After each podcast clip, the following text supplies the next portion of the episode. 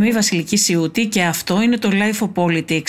Σήμερα συνομιλούμε με τον δημοσιογράφο Ρενάτο Λέκα για όσα έγιναν στο συνέδριο του ΣΥΡΙΖΑ και για τις αιτίες πίσω από τη διαφωνία για την εκλογή των κομματικών οργάνων και όχι μόνο.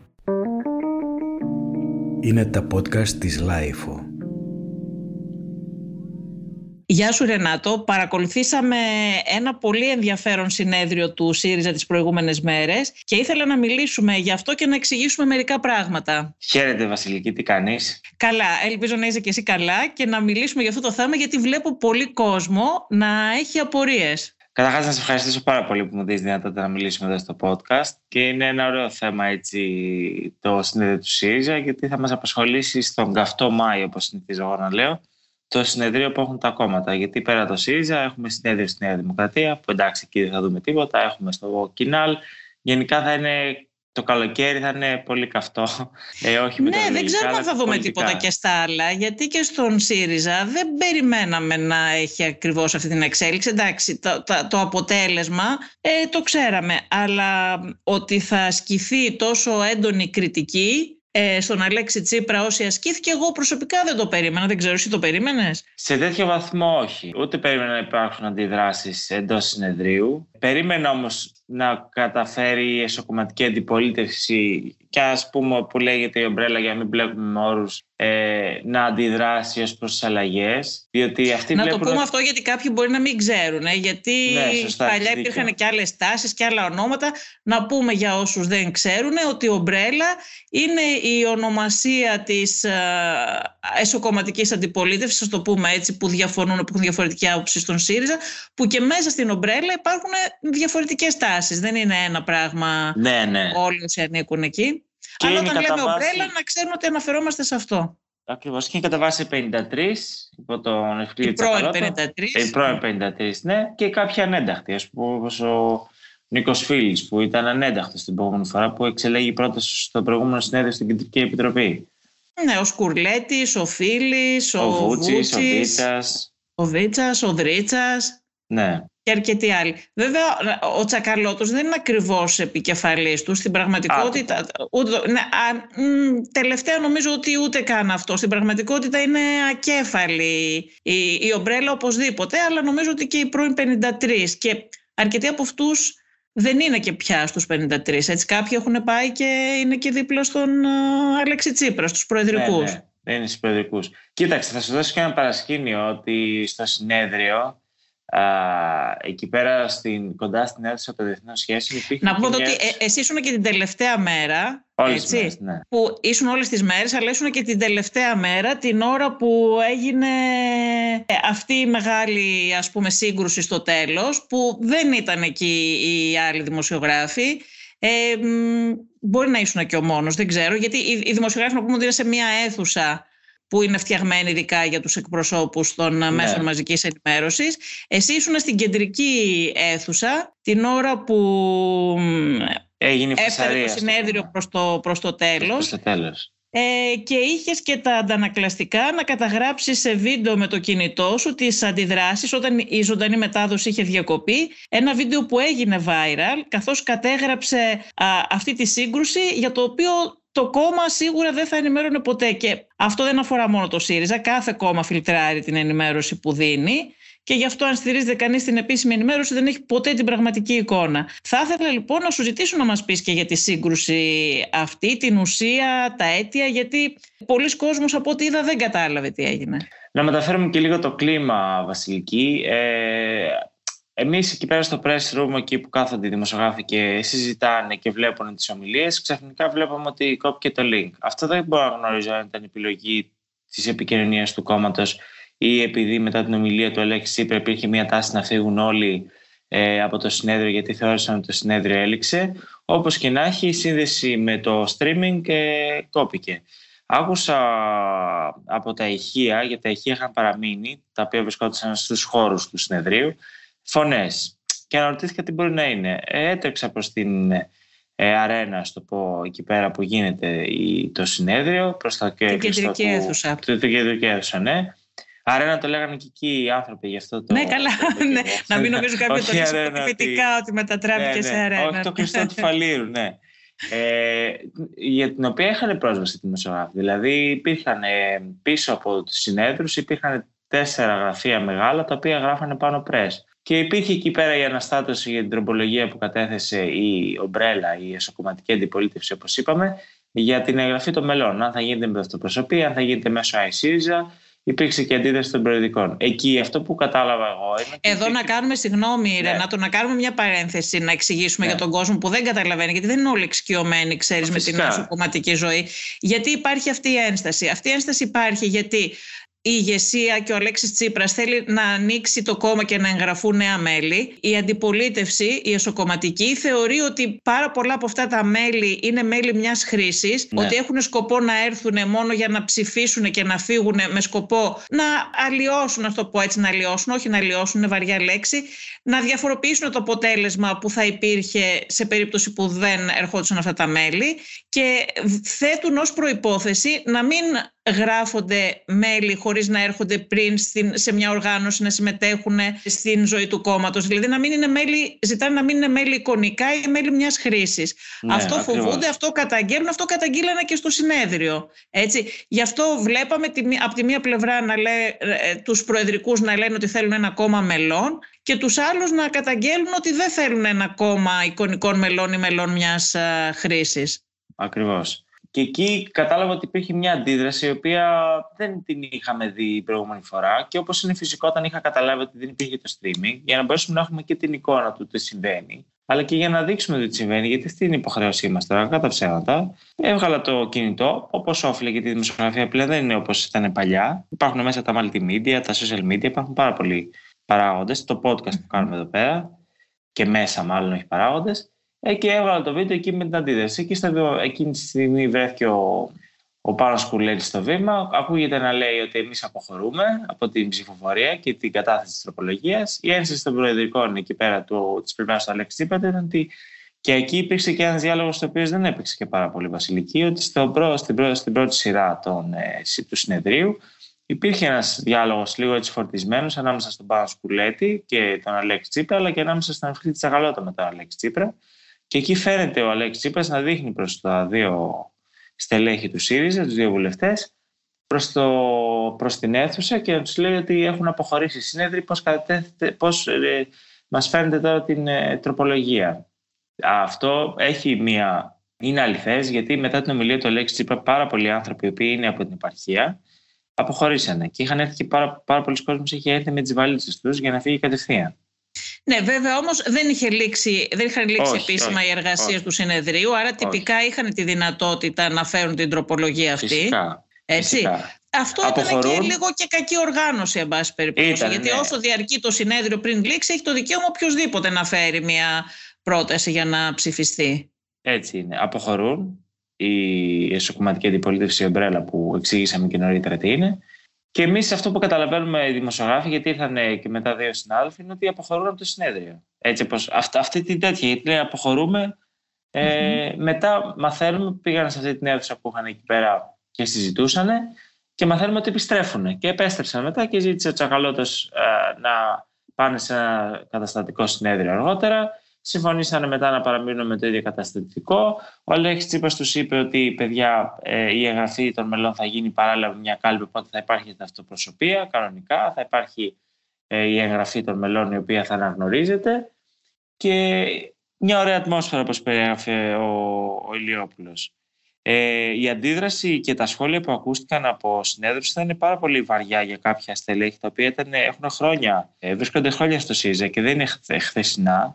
Τα οποία ήταν, ε, ε, πώς να σου πω, βαριά και όχι βαριά. Εντάξει, το μια βρισιά είναι βαριά, αλλά ήταν και ακατανόητα κάποιες φορές. Καλά, δεν ήταν και αυτό το επίπεδο των συνεδρίων παλαιότερων εποχών. Καλά, ειδικά στα χρόνια του συνασπισμού που ήταν και πιο λίγοι και έτσι το κόμμα ήταν και λίγο πιο ελιτίστικο, το πούμε έτσι. Εντάξει, αυτά είναι τα χαρακτηριστικά του ανοίγματος και βέβαια και, και ποιο είναι το άνοιγμα, γιατί Οι, οι, τα καινούργια μέλη που έχουν έρθει, οι καινούργιοι σύνεδροι που είχαν έρθει έχουν και πιο συγκεκριμένα χαρακτηριστικά, δεν έχουν πολύ μεγάλη σχέση με τους παλιούς, γι' αυτό και αντιδράνε οι παλιοί. Θα έλεγες κατά κάποιο τρόπο, Ρενάτο, ότι ήταν μια σύγκρουση ανάμεσα ε, σε αυτό που λέμε την καρδιά του ΣΥΡΙΖΑ, το τρία τοις εκατό το παλιό κόμμα και τους ε, καινούριους που ήρθαν μετά το δεκαπέντε και μετά το δεκαεννιά πολλοί από αυτούς. Ναι, ε, ξεκάθαρα ήταν ε, μια τέτοια σύγκρουση, η οποία, αν μου επιτρέπεις, μετά και τις εκλογές του δεκαεννιά, εντάξει, και λόγω πανδημίας άργησε να γίνει.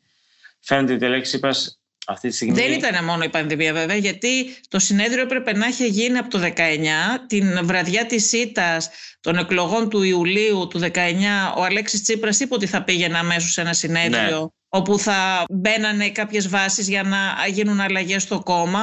Αυτό καθυστέρησε πάρα πολύ να το κάνει, και το δικό μου το, το ρεπορτάζ, δεν ξέρω αν συμφωνείς κι εσύ, λέει ότι ένας από τους λόγους που, εντάξει, υπήρχε και η πανδημία, αλλά μπορούσε να γίνει νωρίτερα το δεκαεννιά, πριν την uh, πανδημία, ο δικός μου, και, και υπήρχαν και τέτοιες περίοδοι σαν τη σημερινή, δηλαδή και, εμείς, και τώρα μες στην πανδημία γίνεται, απλά ε, δεν είναι σε μεγάλη έξαρση. Υπήρχανε αυτά τα δύο χρόνια τα τελευταία περίοδο και με, με μεγαλύτερη ύφεση της πανδημίας από τη σημερινή, στην οποία ε, διεξάχθηκε το συνέδριο.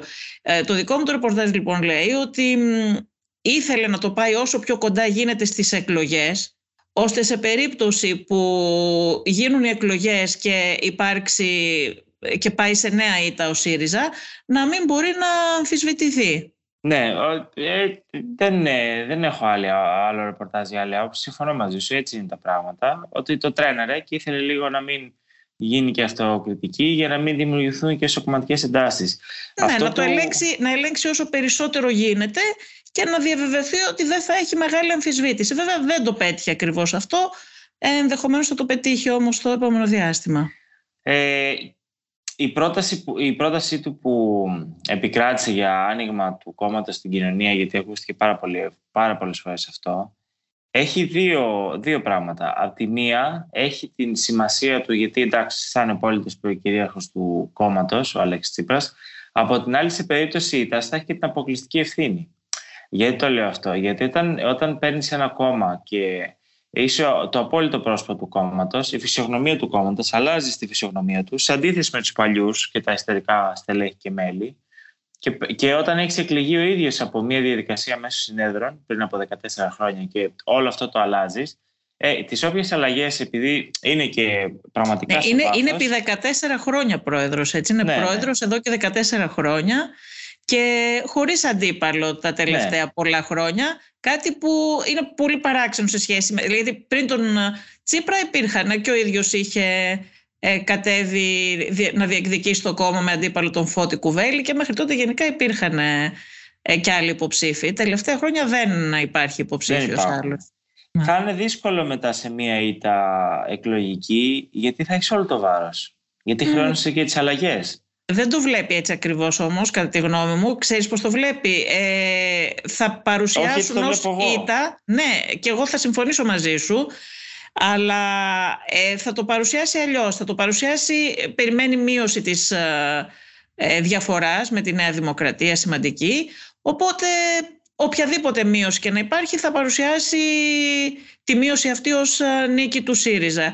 Και θα ζητήσει να μην αμφισβητηθεί. Από τη στιγμή που θα ελέγχει και το κόμμα, αυτό δεν, δεν είναι δύσκολο. Βέβαια, η παράδοση των αστικών ευρωπαϊκών κομμάτων είναι άλλη. Είναι όταν χάνεις τις εκλογές, ε, παρετείσαι. Το είδαμε και στους Ποδέμος αυτό, που και ναι. για δημοτικές εκλογές κιόλας, έτσι, περιφερειακές εκλογές.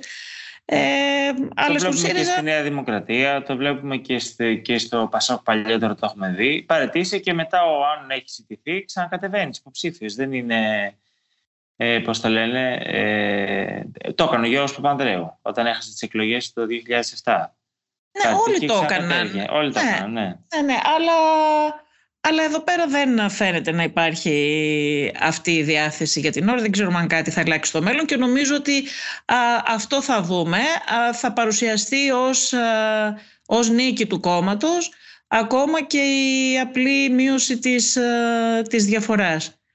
Ναι, και πιστεύω, Βασιλική, ότι η εικόνα που έχει αυτή τη στιγμή ο ΣΥΡΙΖΑ είναι το μόνο... αν μπορώ να το πω σωστά, αρχαιοκεντρικό κόμμα που, έχει, που έχουμε στο πολιτικό σύστημα.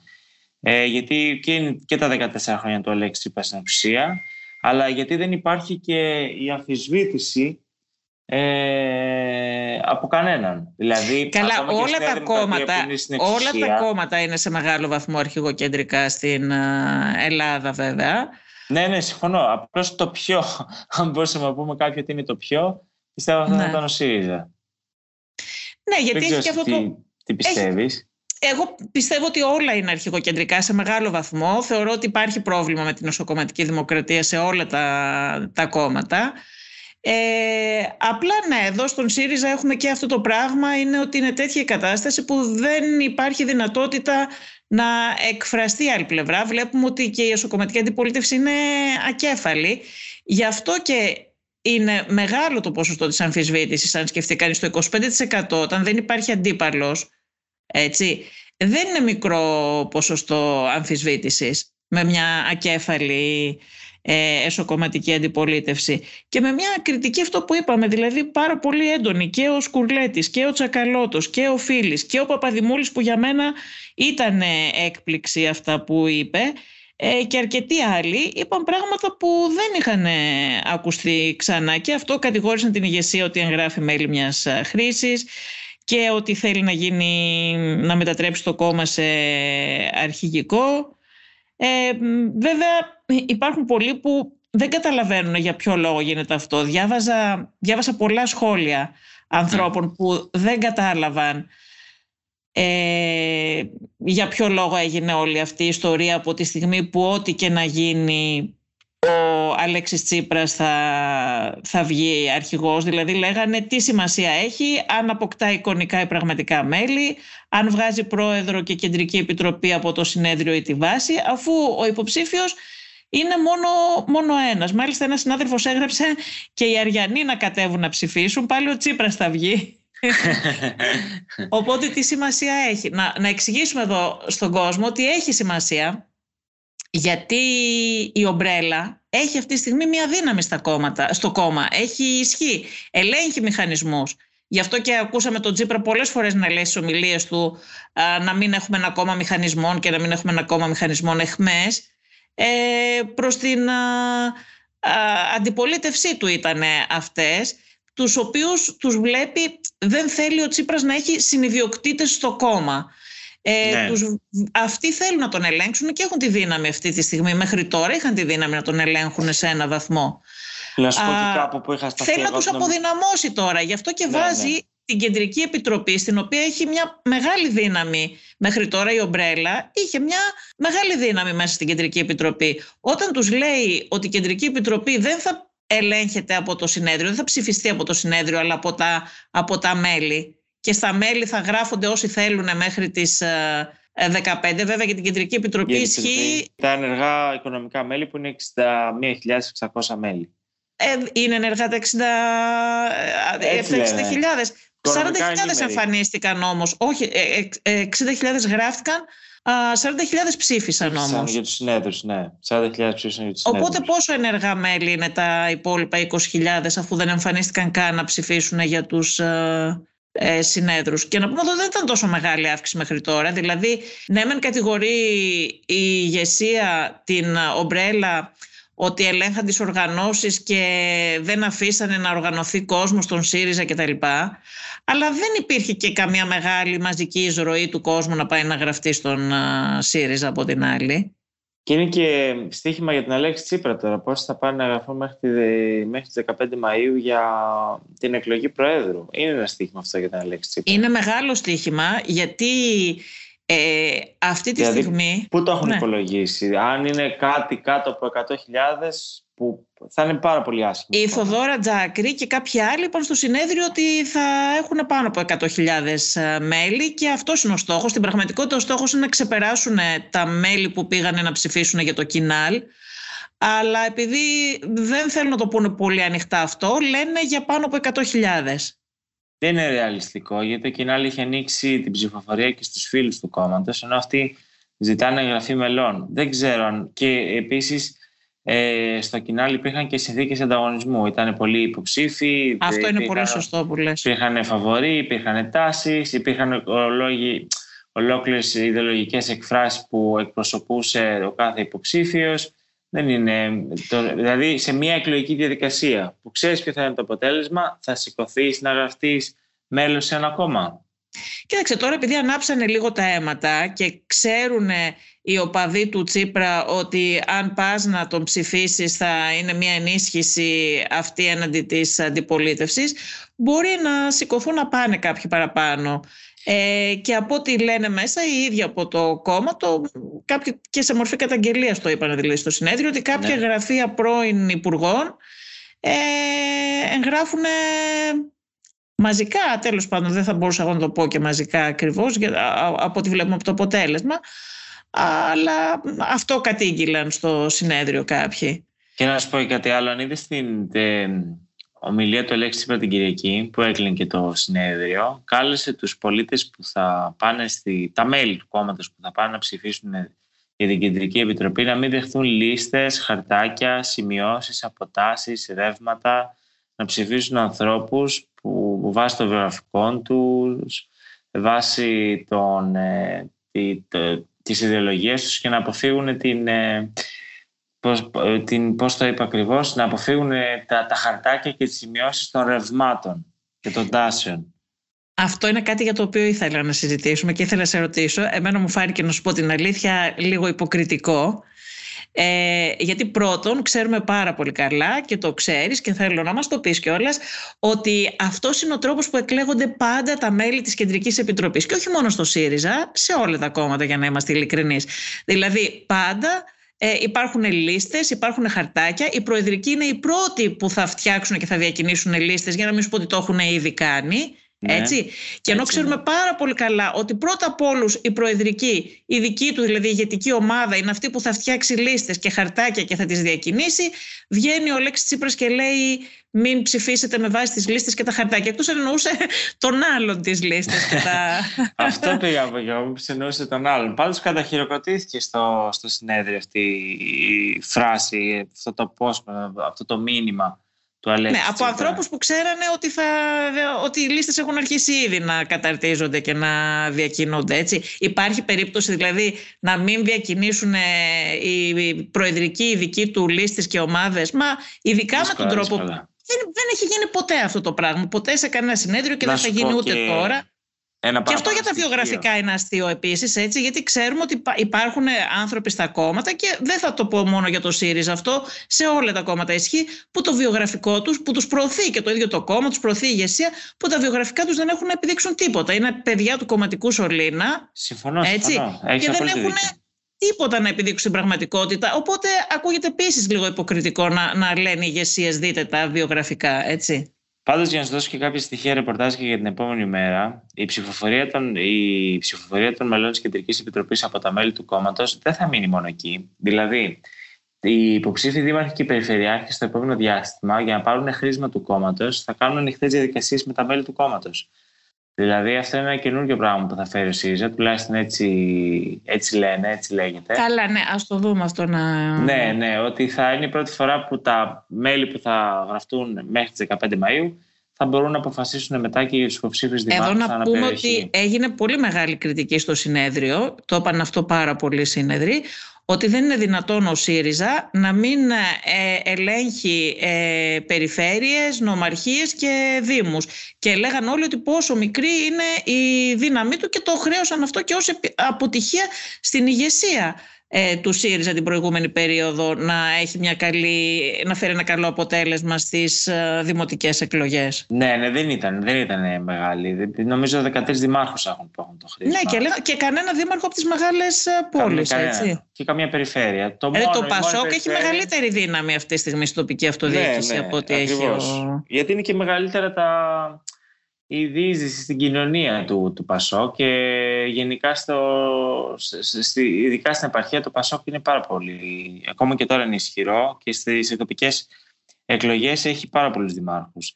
Μόνο, Γι' αυτό μόνο και το στίχημα έχει που είναι επιστήριξη στον Αρναουτάκη, γιατί ο Αρναουτάκης Πασόκ είναι ο άνθρωπος, από εκεί προέρχεται και σε αυτό το χώρο ανήκει. Ναι, απλά συνεργάστηκε με τον ΣΥΡΙΖΑ. Δέχτηκε τη στήριξη, ας πούμε. Ναι. Ναι.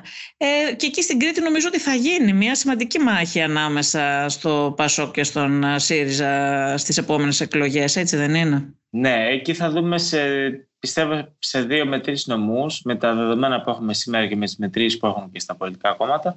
Μπορεί να τους δούμε πράσινους. Πάντως, το στοίχημα αυτή τη στιγμή, είδες ότι το μόνο αφήγημα που έχει αυτή τη στιγμή ο Τσίπρας είναι αυτό της προοδευτικής κυβέρνησης. Γιατί ξέρει ότι δεν μπορεί ο ίδιος να κερδίσει τις εκλογές και να σχηματίσει μια αυτοδύναμη κυβέρνηση. Οπότε το αφήγημα που προσφέρει στους ψηφοφόρους τους, σε αυτούς που θέλει να τον ψηφίσουν, είναι...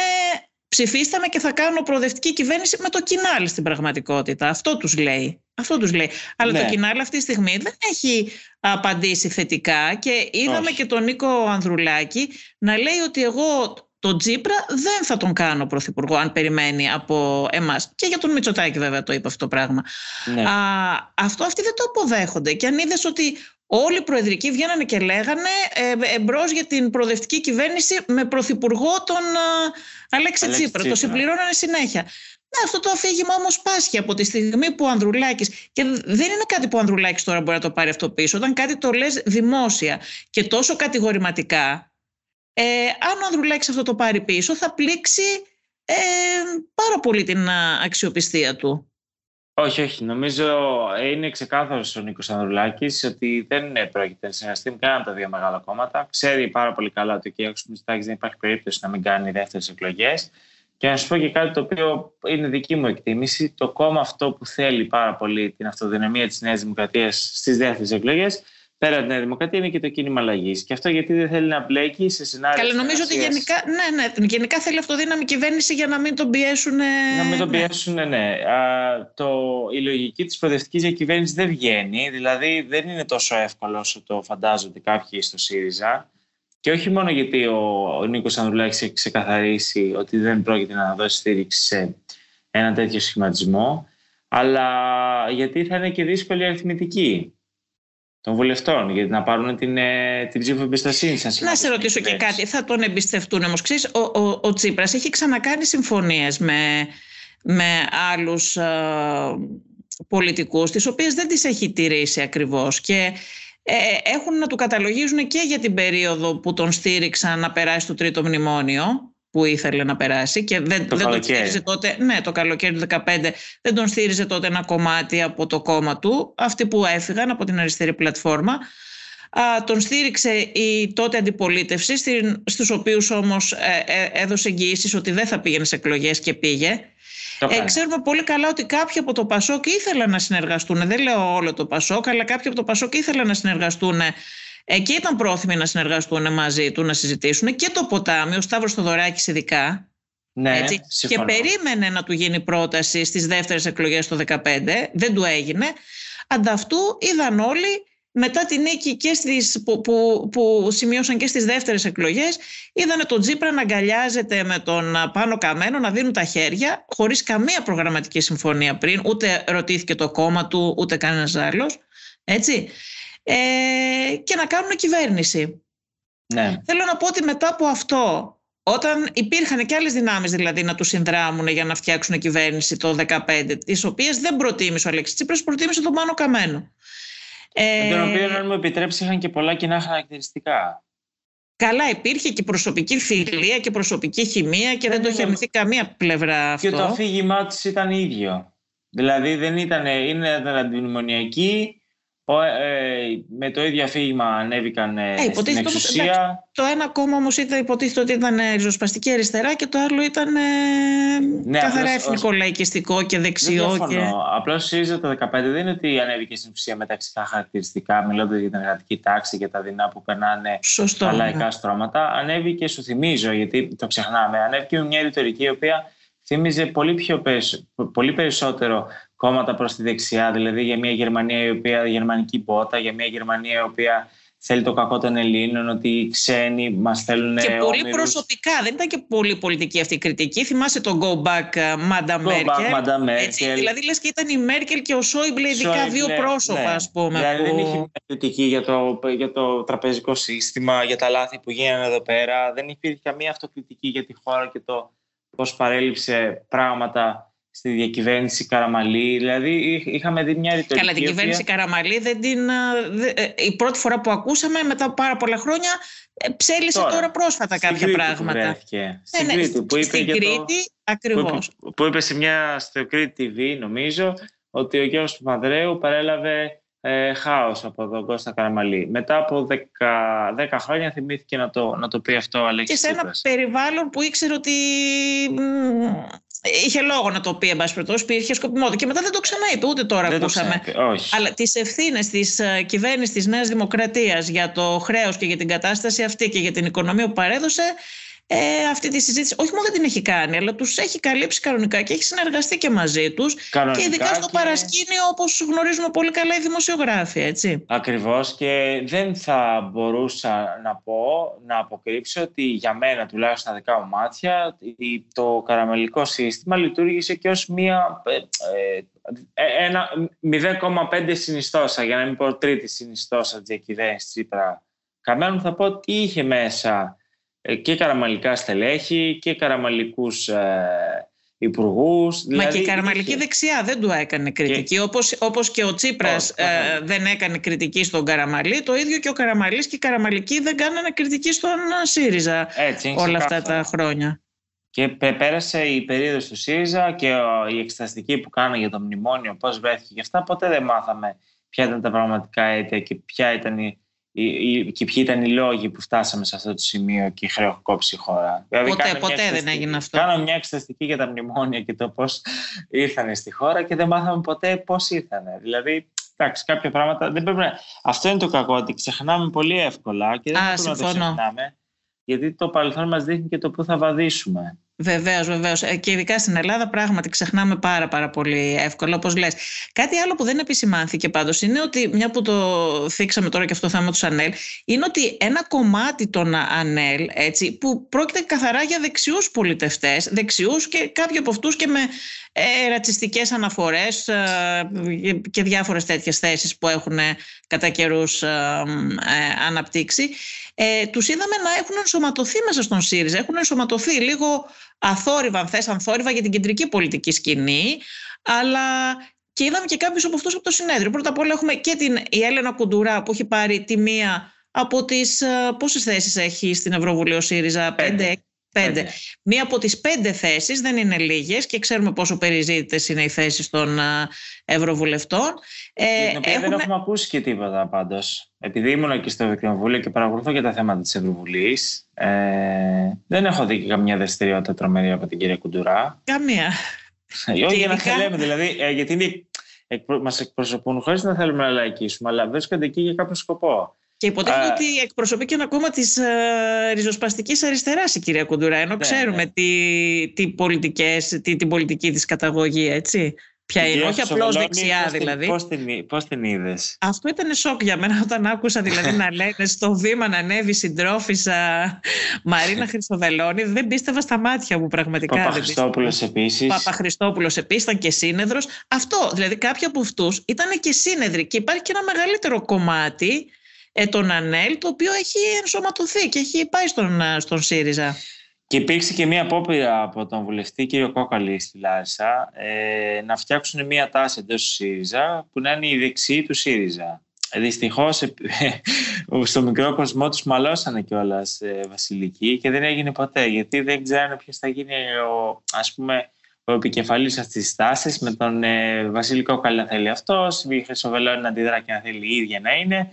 Και δεν, δεν προχώρησε τελικά. Το θυμάμαι και τάση. Το βλέπε θετικά και η ηγεσία αυτό το πράγμα. Εννοείται. Δηλαδή να υπάρχει και κανονικά δεξιά τάση μέσα. Μα στο... δεν είπε yeah. εδώ πέρα ο κύριος Τσίπρας, ο Γιώργος Τσίπρας, ότι θα μπορούσε ο ΣΥΡΙΖΑ να συνεργαστεί με, την Καραμαλική, με, με ένα κομμάτι της δεξιάς. Βεβαίως, το είπε, το είπε. Το είπε, ναι. το είπε δημόσια και το λένε και άλλοι αυτό το, το θα πράγμα. Μπορούσε, δεν μπορώ να το καταλάβω, γιατί το έκανε ο ΣΥΡΙΖΑ. Δηλαδή, ο ΣΥΡΙΖΑ ε, κυβέρνησε τον τόπο τεσσεράμισι χρόνια. Συνεργα... Συνεργάστηκε κανονικότατα με την δεξιά και την ακροδεξιά. Δηλαδή δεν είναι κακό να το πούμε. Αυτά ήταν τα μεγέθη των ΑΝΕΛ. Έχεις δίκιο. Και εγώ δεν καταλαβαίνω πραγματικά όταν λένε ότι να κάνουμε μια, ένα μέτωπο ενάντια στη δεξιά τώρα. Ποια δεξιά εννοούν και ποιο μέτωπο στη δεξιά? Όταν έχουν συνεργαστεί με τη δεξιά στην προηγούμενη κυβέρνηση και τη σκληρή δεξιά. Ναι. Ε, και αυτή τη στιγμή έχουν ενσωματώσει και ένα μικρό κομμάτι της μέσα στο ίδιο το κόμμα τους. Οπότε πόσο πιστικό μπορεί να είναι αυτό το αφήγημα?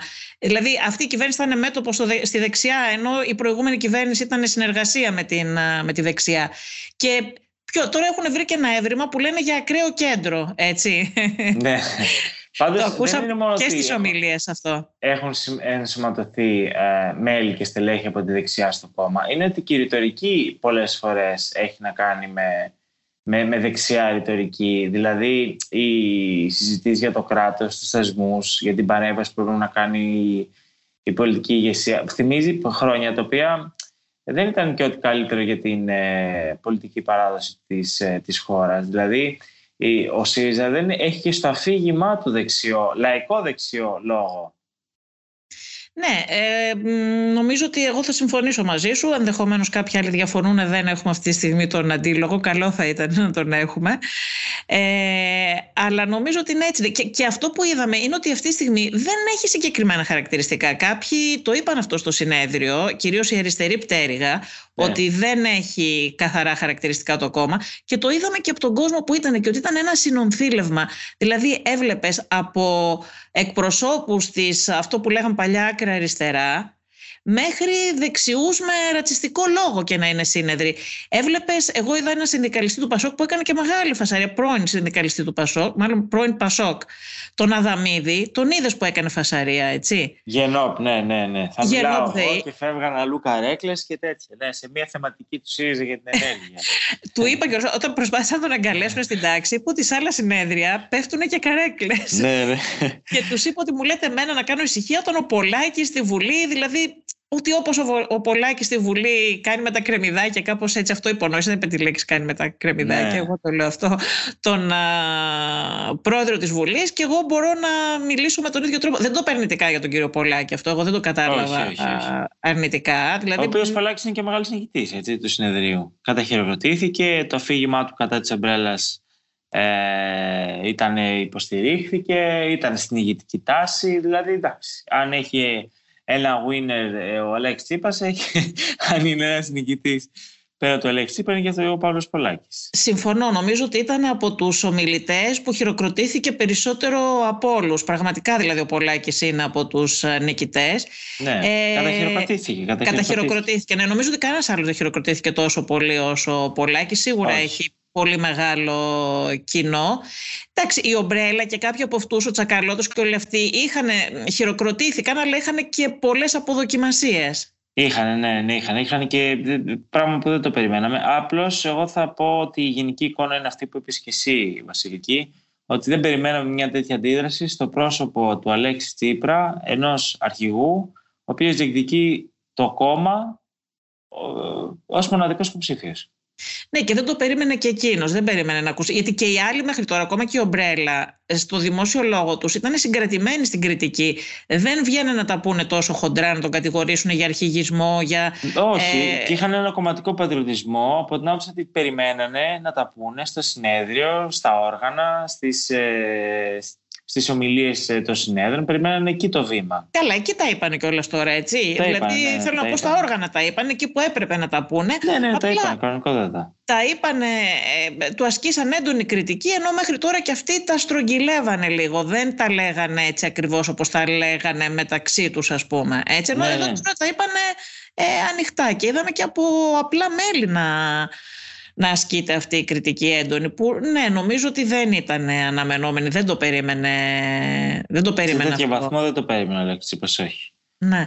Τώρα όμως έχει το στίχημα αυτό να ξεπεράσει σε μέλη αυτό που, που λέγαμε πριν, ότι θέλει να ξεπεράσει σε μέλη το Κινάλ, γιατί από τη στιγμή που προσπαθεί να, να επιβάλλει στο Κινάλ, γιατί αυτό προσπαθεί να κάνει και αυτή είναι η στρατηγική του για το επόμενο διάστημα, ε, να επιβάλλει στο Κινάλ μια συνεργασία, αν και δεν είμαι σίγουρη αν θέλει τόσο πολύ, θέλει να εκθέσει οπωσδήποτε και την ηγεσία, έτσι, α, αλλά θέλει να τραβήξει και τον κόσμο αυτόν που πάει στο Κινάλ, τους ψηφοφόρους. Νομίζω ότι πιο πολύ τον ενδιαφέρουν οι ψηφοφόροι του Κινάλ να πάνε στον ΣΥΡΙΖΑ.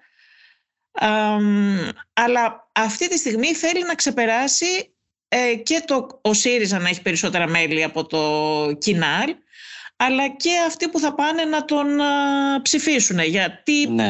Αυτό που λένε, αν έχεις δει, όταν του λένε μα γιατί πρέπει να είναι πρωθυπουργός ο Τσίπρας από τη στιγμή που και ο Ανδρουλάκης δεν το δέχεται αυτό, και λένε μα ποιος θα είναι, αφού εμείς είμαστε το μεγαλύτερο κόμμα, εμείς είμαστε το ισχυρότερο κόμμα, ο δικός μας αρχηγός θα είναι πρωθυπουργός.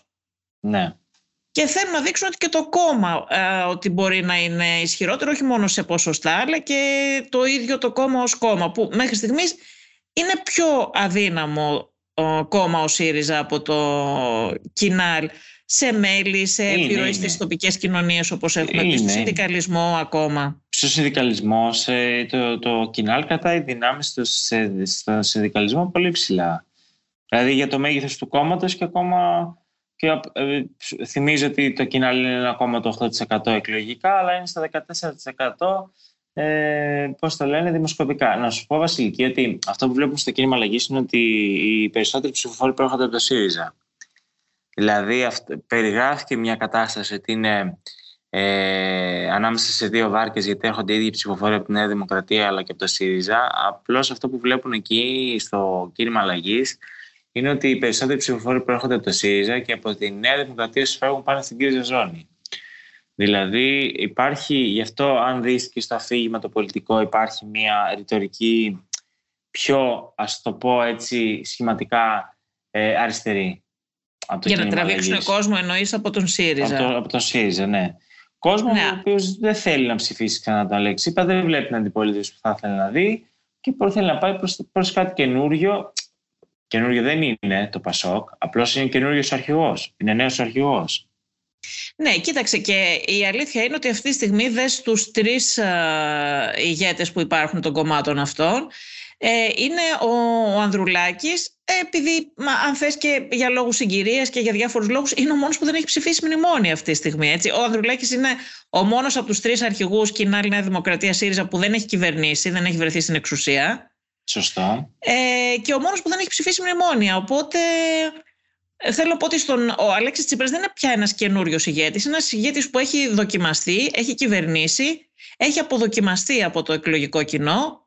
Η Νέα Δημοκρατία ε, έχει τη φθορά την κυβερνητική αυτή που έχει υποστεί αυτά τα χρόνια, η οποία μεγαλώνει το τελευταίο διάστημα από ό,τι βλέπουμε. Και, και είναι πολύ πιο μεγάλη από αυτή που παρουσιάζεται. Ναι, και... Ε, Ε, εγώ δεν μπορώ να καταλάβω Α, αν θα συνεργαζόταν ο Ανδρουλάκης μαζί τους με έναν από αυτούς τους δύο, ε, νομίζω ότι σε μεγάλο βαθμό είναι, είναι ένα ρίσκο αυτό πολύ μεγάλο για εκείνον, γιατί α, θα, θα υποστεί και αυτός τη φθορά α, μιας κυβέρνησης στην οποία δεν θα έχει τη βασική ευθύνη. Σε μια mm. πολύ δύσκολη κατάσταση. Συμφωνώ, και γι' αυτό βάζεις και τα διλήμματα περί προσώπων, ε, μεγάλου ποσοστού για να υπάρξει το δικό μας πρόγραμμα. Δηλαδή ο Νίκος Ανδρουλάκης ξέρει τι, ξέρει τι κάνει ως προς το να αποφύγει να πατήσει την παρανόφλουτα των συνεργασιών. Γιατί? Γιατί και η στρατηγική του Κυριάκου Μητσοτάκη άλλαξε. Δηλαδή η συζήτηση του στον οικονομικό ταχυδρόμο για κυβέρνηση συνεργασίας στις δεύτερες κάλπες, εφόσον αυτό προκύψει, αλλά άλλαξε τη ρητορική του... του Κυριάκου Μητσοτάκη εκατόν ογδόντα μοίρες, δηλαδή ή τριακόσια εξήντα, όσο θέλει ο καθένας.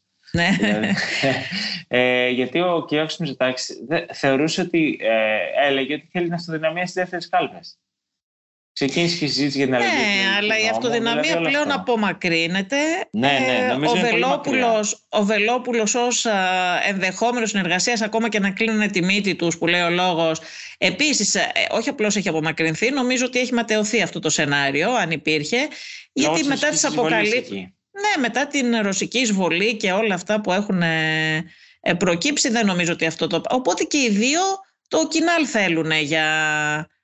Θα είναι πάρα πολύ δύσκολο να πει ο Κυριάκος Μητσοτάκης στην Ευρώπη ότι θα, θα συνεργαστώ με κάποιον ο οποίος ήταν κατά των ευρωπαϊκών κυρώσεων και υπέρ της ρωσικής εισβολής. Ε, δεν νομίζω δεν καν θα... να το τολμήσει. Δεν νομίζω. Ναι, δεν θα μπορέσει να το πει καθόλου, γιατί θα δούμε αυξημένα τα ποστά του Κυριάκου Βελόπουλου, αλλά ναι. δεν, δεν θα μπορούσε ποτέ ο Κυριάκος Μητσοτάκης. Θα ήταν πάρα πολύ δύσκολο. Ποτέ μιλές ποτέ στην πολιτική, θα ήταν πάρα ναι, πολύ δύσκολο. Ναι, σωστά. Γιατί τα έχουμε πει... δει όλα και όλα στα τελευταία χρόνια, πράγματι. Ποτέ μιλές ποτέ. Και μπαίνουμε πάλι σε ένα συμπυκνωμένο χρόνο, πυκνό χρόνο. Οπότε δεν ξέρουμε τι εξελίξεις θα έχουμε μπροστά μας στο επόμενο διάστημα. Όμως αυτό αναρωτιέται κανείς από τη στιγμή που το Κινάλ βρίσκεται σε μια δημοσκοπική άνοδο το τελευταίο, μετά την αλλαγή ε, αρχηγού. Ε, για ποιο λόγο, από τη στιγμή που έχει τη δυνατότητα να τα πάει καλύτερα, για ποιο λόγο να δεχτεί να συνεργαστεί με το, είτε με τον ΣΥΡΙΖΑ είτε με την α, Νέα Δημοκρατία. Ε, Έχουμε δει το προηγούμενο μόνο... διάστημα ναι. ότι όσοι το έκαναν αυτό το πράγμα είχαν, είχαν υποστεί μεγάλη ήττα μετά στη συνέχεια, έτσι. Έτσι είναι, και θα συνεργαζόταν μόνο σε περίπτωση που θα μπορούσε να γίνει δεκτό το σοσιαλδημοκρατικό πρόγραμμά του, που ξέρουμε πάρα πολύ καλά ότι η Νέα Δημοκρατία και ο ΣΥΡΙΖΑ σε αυτό το πράγμα έχουν ένα κοινό μέτωπο. Δηλαδή θα δεις από τις παρεμβάσεις που θα κάνουν ότι θα μιλούν ήδη και οι δύο για θεσμική εκτροπή του Νίκου Ανδρουλάκη, να ζητάει κάτι τέτοιο. Ε, και είναι έντονη αυτή. Βέβαια έκανε κάτι ο, ο Τσίπρας α, και σε αυτή την ομιλία. Έφτιαξε ένα σημείο με πέντε θέσεις που είπε ότι στην ουσία είπε στον Ανδρουλάκη ότι να, αυτές είναι οι θέσεις, αν συμφωνείς σε αυτές μπορούμε να έχουμε ένα πρόγραμμα πάνω σε αυτές. Δηλαδή δεν μπορεί να αρνηθεί, τι θα αρνηθεί, σου λέει, την αύξηση του μισθού, άλλωστε και το Κινάλ τη ζητάει. Ζητάει. Ε, έχει, έχει, είδαμε να έχει υιοθετήσει και κάποιες θέσεις που το Κινάλ ανέδειξε με τρόπο που να μην μπορεί να πει όχι το Κινάλ σε αυτό, δηλαδή αυτό που λένε για την κοινωνική στέγη, για παράδειγμα, που είναι ε, θέσεις του, του Νίκου ναι. Ανδρουλάκη, με τις οποίες ναι. έχει υιοθετήσει και ο ΣΥΡΙΖΑ και για να εμφανίσει και η Νέα Δημοκρατία στην πορεία, ναι. Α, και του λένε ότι ορίστε, να, εδώ του λένε και οι δύο τώρα, ότι ορίστε έχουμε θέσεις ε, στις οποίες συμφωνείς και εσύ, αλλά αυτό που έχουν πει κάποια στελέχη του Κινάλ είναι ότι από τη στιγμή που το Κινάλ έχει κάποιες θέσεις με τις οποίες συμφωνεί και με τη Νέα Δημοκρατία και με τον ΣΥΡΙΖΑ. Αυτό δεν σημαίνει ότι μπορεί και να Πάμε κυβερνήσει σε... μαζί τους. Εσάν η δική σου εκτίμηση ποια είναι, που ξέρεις πάρα πολύ καλά και το, το Κινάλ και έχεις κάνει, κάνεις ρεπορτάζ δηλαδή Κινάλ. Ναι. Πιστεύεις ότι θα δεχτεί τελικά υπό κάποιες, θα μπορούσε να δεχτεί υπό κάποιες συνθήκες να συνεργαστεί ο Νίκος Ανδρουλάκης με τον ΣΥΡΙΖΑ ή με τη Νέα Δημοκρατία για να σχηματίσουν κυβέρνηση εννοώ. Ε... Είναι πάρα πολύ δύσκολο το, το, το ερώτημα, ε, γιατί έχει να κάνει και με το σε ποια περίοδο θα βρισκόμαστε. Αν η κατάσταση στην οικονομία είναι πάρα πολύ κακή, γιατί βλέπουμε ότι το χρέος εκτοξεύεται, η χρονιά αυτή αναπτυξιακά δεν πήγε πολύ καλά, οι προβλέψεις που υπάρχουν για το δύο χιλιάδες δεκατρία δεν είναι τόσο θετικές όσο νομίζουμε, περιμένουμε από τον τουρισμό να σωθεί κάπως η κατάσταση, είναι και υπό ποιες συνθήκες θα ζητηθεί να γίνει μια κυβέρνηση. Δηλαδή, θα υπάρχει ο χρόνος να ζητήσει ο Κυριάκος Μητσοτάκης επαναληπτικές εκλογές τρεις εβδομάδες μετά τις πρώτες εκλογές. Επίσης, το Κινάλ το δίλημμα που θα θέσει από τη... μιλάει για συνεργασία από την πρώτη Κυριακή. Το ξεκαθαρίζει. Αυτό είναι πάρα, πάρα πολλοί κόσμος δεν, δεν το γνωρίζει ή το ξεχνά. Το Κινάλ λέει για συνεργασία με την πρώτη Κυριακή με απλή αναλογική. Για, τη, για δεύτερη... Για τη δεύτερη Κυριακή λέει ότι τότε η, πολιτικές, η πολιτική ηγεσία της Νέας Δημοκρατίας που προχωράει ε, σκέφτεται μόνο την καρέκλα και τίποτα άλλο. Αυτό δεν έχει περάσει, Βασιλική, αν δεις ότι ναι, λέει ναι, για συνεργασία την πρώτη Κυριακή mm-hmm. και ότι μετά είναι, αλλάζουν διαφορετικά, είναι αλλιώς τα πράγματα. Ξέρουν πολύ καλά ότι θα πάρουν την εντολή σχηματισμού κυβέρνησης και εκεί πέρα θα αποδείξουν στο, στο λαό και με αυτό το χαρτί πιστεύω θα πάνε στις δεύτερες εκλογές ε, μετά την αποτυχία ε, να δημιουργηθεί η κυβέρνηση. Ε, θα πάρουμε το χαρτί ότι κοιτάξτε να δείτε, εγώ εμείς θέλαμε να κυβερνηθεί η χώρα, ζητήσαμε αλλαγή σε πρόσωπα και πρόγραμμα, δεν έγινε δεκτό, δεν έγινε δεκτό και αυτό δεν έγινε δεκτό γιατί Κυριάκος Μητσοτάκης και Αλέξης Τσίπρας σκέφτονται την καρέκλα τους και την προσωπική τους επιτυχία και θέλουν να είναι πρωθυπουργοί. Εννοείς ότι σε αυτή την περίπτωση θα προτείνουν κάτι σαν μια οικουμενική κυβέρνηση, δηλαδή γι αυτό να λένε, συμμετέχουν ναι. όλοι. Γι' αυτό λένε ότι ε, δώστε μας ένα μεγάλο ποσοστό για να επιβάλλουμε το πρόγραμμα και τα πρόσωπά μας. Πρόσωπα που να φέρουν αλλαγή αξιακή, αλλαγή ουσιαστική και να μην είναι απλά αλλαγή για την αλλαγή. Δηλαδή θα μπορούσαν να πούν, τώρα σε μια υπόθεση εργασίας, θα μπορούσαν να πούν στον Κυριάκο Μητσοτάκη ότι πάμε με αυτές τις θέσεις για ένα-δύο χρόνια κυβέρνηση μέχρι να φύγουμε από κάποια ε, τις δυσκολίες. Ε, και δεν θα είσαι πρωθυπουργός. Αυτό δεν θα μπορούσε να το δεχτεί ποτέ ο Κυριάκος Μητσοτάκης, ούτε θα μπορούσε να το δεχτεί ο Αλέξης Τσίπρας. Ναι, ναι, δε, δε, δηλαδή, δε, για να συνεργαστεί ναι, ναι. το κίνημα αλλαγής, η εκτίμησή μου και το ρεπορτάζ είναι ότι πρέπει να πάρει κάτι μεγάλο. Δεν μπορεί να μπει σε αυτό το ρίσκο ένα κόμμα που βλέπει τα ποστά. Να πάρει να... μεγάλο, δεν εννοείς σε αντάλλαγμα. Όχι, να πάρει κάτι μεγάλο στις διαπραγματεύσεις τις κυβερνητικές. Πάντα γίνονται διαπραγματεύσεις ναι. στις κυβερνήσεις συνεργασίας. Κάτι πρέπει να πάρει. Ναι, τι να πάρει. Θέλω, θέλω να πω ότι εντάξει, κοίτα, είδαμε την συνεργασία στην προηγούμενη κυβέρνηση με τον Καμένο που του αρκούσε να πάρει το Υπουργείο Άμυνας και μερικά υπουργεία. Ναι, και δεν υπήρχε καμία άλλη. τέσσερα κόμμα επτά τον Γενάρη. Και κάποτε είχε πιάσει και μεγαλύτερα ποσοστά. Καλά, ναι, αλλά όταν έκανε συγκυβέρνηση ήταν μικρό. Άλλο να πας τώρα να διαπραγματευτείς με ένα δεκατέσσερα με δεκαπέντε τοις εκατό και άλλο να πας με ένα οκτώ τοις εκατό. Ναι, θέλω να πω όμως ότι δεν πρέπει να αφορά την κοινωνία, αν το αντάλλαγμα είναι υπουργικές θέσεις και μόνο. Έτσι, δηλαδή.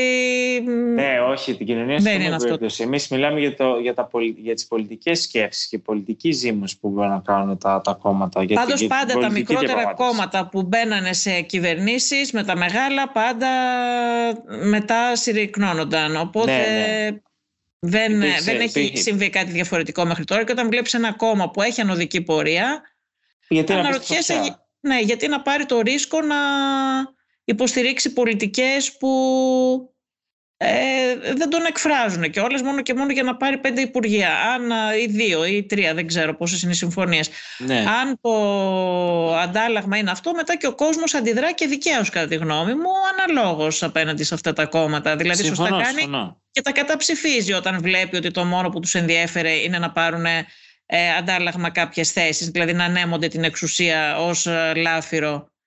Και καλά κάνει έτσι μετά και τους, δεν τους ξαναστέλνει στην Βουλή και είναι, καταλήγουν να είναι κόμματα ε, μιας, μιας χρήσης. Μιας χρήσης. Συμφωνώ, έτσι είναι. Και πάνω σε αυτή τη βάση την επαγματευτή, δεν πιστεύω ότι το Κινάλ γενικά θα συμμετέχει σε κυβέρνηση συνεργασίας. Ναι, πάντως κάποια στελέχη του έχουν πει ότι μπορείτε, αν θέλετε, γιατί όταν τους πιέζουν και λένε τι θα γίνουμε, πώς θα κυβερνηθεί η χώρα, τους λένε ότι μπορείτε να συνεργαστείτε η Νέα Δημοκρατία με τον ΣΥΡΙΖΑ μαζί. Το έχει, ακριβώς, ναι, το λέει. Να γίνει ένας μεγάλος συνασπισμός. Ναι, όπως έγινε, όπως είχε γίνει στην Γερμανία. Ναι, βέβαια και εκεί θα... έχουν παράδοση στις συνεργασίες, ναι. Εμείς εδώ δεν έχουμε. Καλό, και όχι μόνο τώρα στη Γερμανία. Όταν συνεργάστηκαν τα κόμματα και την προηγούμενη φορά και τώρα, έχεις δει για πόσο μεγάλο διάστημα γίνονται ουσιαστικές διαπραγματεύσεις και συζητήσεις. Κάθονται δηλαδή τα στελέχη των κομμάτων και συζητάνε το πρόγραμμά τους ε, σειρά-σειρά. Και αυτά που λένε τα εννοούν και τα κάνουν και πράξη. Απλώς εκεί μας... υπάρχει μια τεράστια διαφορά. Συγγνώμη, σε διάκοψα. Πες όχι, όχι, όχι. Πες μου, πες μου, πες μου. Ότι υπάρχει μια τεράστια διαφορά. Εκεί το κράτος συνεχίζει να λειτουργεί με ή χωρίς κυβέρνηση. Ενώ εδώ πέρα προεκλογικά ήδη έχουν αρχίσει οι υπουργοί και έχουν. Τώρα, για να τα λέμε τα πράγματα με το όνομά τους, έχουν αρχίσει οι υπουργοί και δεν δουλεύουν καν. Έχουν ρίξει τα μολύβια και πάνε στις εκλογικές περιφέρειες και κάνουν το πολιτικό τους, πώς είναι, την πολιτική τους δουλειά για το αύριο, για το, για το ψηφοδέλτιο. Και στη Γερμανία και σε χώρες που είναι σε ακυβερνησία το κράτος δουλεύει. Εδώ πέρα σε προεκλογική χρονιά το κράτος δεν δουλεύει και δαπανά και δεν εισπράττει φόρους. Και μετεκλογικά, ε, πώς το λένε, και μετεκλογικά αυτό που γίνεται. Ε, έχασα τον ερμό μου, συγγνώμη, γιατί πήρα ένα μήνυμα. Όχι, ναι. ε, ε, ε, και μετεκλογικά αυτό που κάνει είναι να, να περιμένουμε μέχρι πότε θα γίνει η δομή της, της χώρας. Ε, πότε θα, θα γίνει η σύνθεση της κυβέρνησης, να πάνε οι προϊστάμενοι, οι γενικοί γραμματείς για να αρχίσει να δουλεύει η χώρα. Ναι, ναι, έτσι, έτσι είναι όπως το λες, δυστυχώς. Δηλαδή αυτή είναι μιλάμε μια... για οκτώ μήνες προεκλογικά mm. και μετεκλογικά ναι. που η χώρα δεν δουλεύει. Δεν και, σε, και σε τι συνθήκες τώρα, έτσι, δηλαδή σε συνθήκες που έχεις έναν πόλεμο, που έχεις ακόμα πανδημία, που δεν ξέρεις, και η πανδημία αυτή αναμένεται να είναι και ακόμα χειρότερη από το φθινόπωρο, έτσι, δεν έχουμε... τελειώσει, που έχεις μια κρίση ενεργειακή, που έχεις ε, και άλλες συνέπειες ε, αυτής της κρίσης. Εντάξει, μια κατάσταση πάρα πολύ δύσκολη και με μια χώρα που όποτε πάει σε προεκλογική περίοδο είναι έτσι όπως, ακριβώς όπως το περιέγραψες, και δυστυχώς τόσα χρόνια και αυτό το πράγμα δεν αλλάζει. Εντάξει, έτσι είναι. Παρ' όλα αυτά όμως, Ρενάτο, θέλω να πω ότι ναι, αυτό είναι ακριβώς όπως το περιέγραψες, αλλά θέλω να πω ότι τη σοβαρότητα που υπάρχει σε άλλα κόμματα, όπως στη Γερμανία που, που, που αναφέραμε ως παράδειγμα, ότι οι άνθρωποι αυτοί δουλεύουν σοβαρά πάνω όταν, όταν κάθονται να καταρτήσουν ένα πρόγραμμα, και αυτά που λένε τα εννοούν τα προγράμματα, δεν τα έχουν για ομορφιά, ναι, δεν ναι, τα έχουν ναι. για να γράφουν απλώς ένα φυλάδιο και να το μοιράζουν. Ε, εδώ πέρα... Εγώ θυμάμαι και στην κυβέρνηση ε, Σαμαρά Βενιζέλου ε, Δημάρ τότε είχε γίνει βέβαια μια υποτυπώδης ε, έτσι, συζήτηση και διαπραγμάτευση. Θυμάμαι τότε ότι ήταν ο Χατζησοκράτης από το Δημάρ, ο Σκανδαλίδης από το Πασόκ, ο... πώς τον λένε, κόλλησα τώρα, ο Χρήσανθος Λαζαρίδης από, το, από τη Νέα Δημοκρατία και κάποιοι άλλοι, που προσπάθησαν να φτιάξουν και έφτιαξαν ένα πρόγραμμα με oh, κάποια ναι. σημεία, το οποίο ουδόλως στηρίθηκε, θα έλεγα, γιατί το είχα το, το πρόσεχα και έβλεπα να δω πώς θα πάνε. Εν πάση περιπτώσει, μπορείς να πεις ότι κουτσοφτιάξαν ένα κουτσοπρόγραμμα το οποίο μ, πολύ ελάχιστα τηρήθηκε. Και είχαμε μία ακόμα χειρότερη συνέχεια και από αυτήν, που, που πάλι δεν ήταν κάτι πολύ σοβαρό αυτό που κάνανε, την κυβέρνηση ΣΥΡΙΖΑ ΑΝΕΛ, οι οποίοι απλώς αγκαλιάστηκαν, δώσανε τα χέρια και συμφωνήσανε σε κυβέρνηση. Ε, ε, ξέρεις, το λέω έτσι γιατί το βρίσκω πραγματικά τριτοκοσμικό αυτό το πράγμα. Δεν το έχω δει να συμβαίνει σε καμία άλλη ευρωπαϊκή χώρα.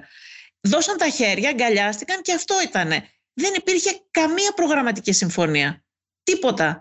Να πούνε ότι αυτό, πάνω σε αυτά τα σημεία συμφωνήσαμε, να γίνει μια διαπραγμάτευση, να πούνε εδώ τα βρήκαμε, εδώ τα βρήκαμε. Βλέπεις τους Γερμανούς να κάθονται. Δηλαδή, μπορεί να πάρει και είκοσι και τριάντα και σαράντα και πενήντα και εξήντα μέρες. Ναι, ναι, μέχρι ναι, να συμφωνήσουν στα σημεία εδώ του. Εδώ μπορεί να πάρει πενήντα και τριάντα και εξήντα μέρες, γιατί πήγες ένα διοικητής του ΕΦΚΑ. Α, μόνο για αυτά όμως. Ναι.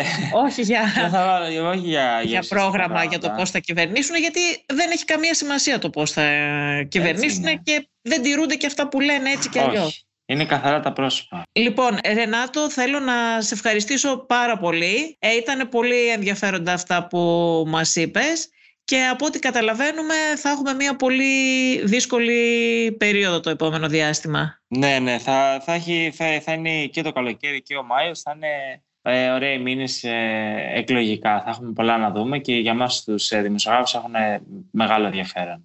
Θα έχει πολύ ρεπορτάζ. Ναι. Ελπίζω να τα ξαναπούμε. Ναι, με χαρά. Σε ευχαριστώ πάρα πολύ για την πρόσκληση. Και εγώ σε ευχαριστώ. Ακούσατε τη Βασιλική Σιούτη και το Life of Politics. Σήμερα συνομιλήσαμε με τον δημοσιογράφο Ρενάτο Λέκα. Στην παραγωγή και την επιμέλεια ήταν η Μερόπη Κοκκίνη και στην ηχοληψία ο Φέδωνας Κτενάς. Αν θέλετε να ακούτε τη σειρά podcast Life of Politics της Life of, μπορείτε να μας ακολουθήσετε στο Spotify, στα Apple Podcast και στα Google Podcast. Είναι τα podcast της Life of.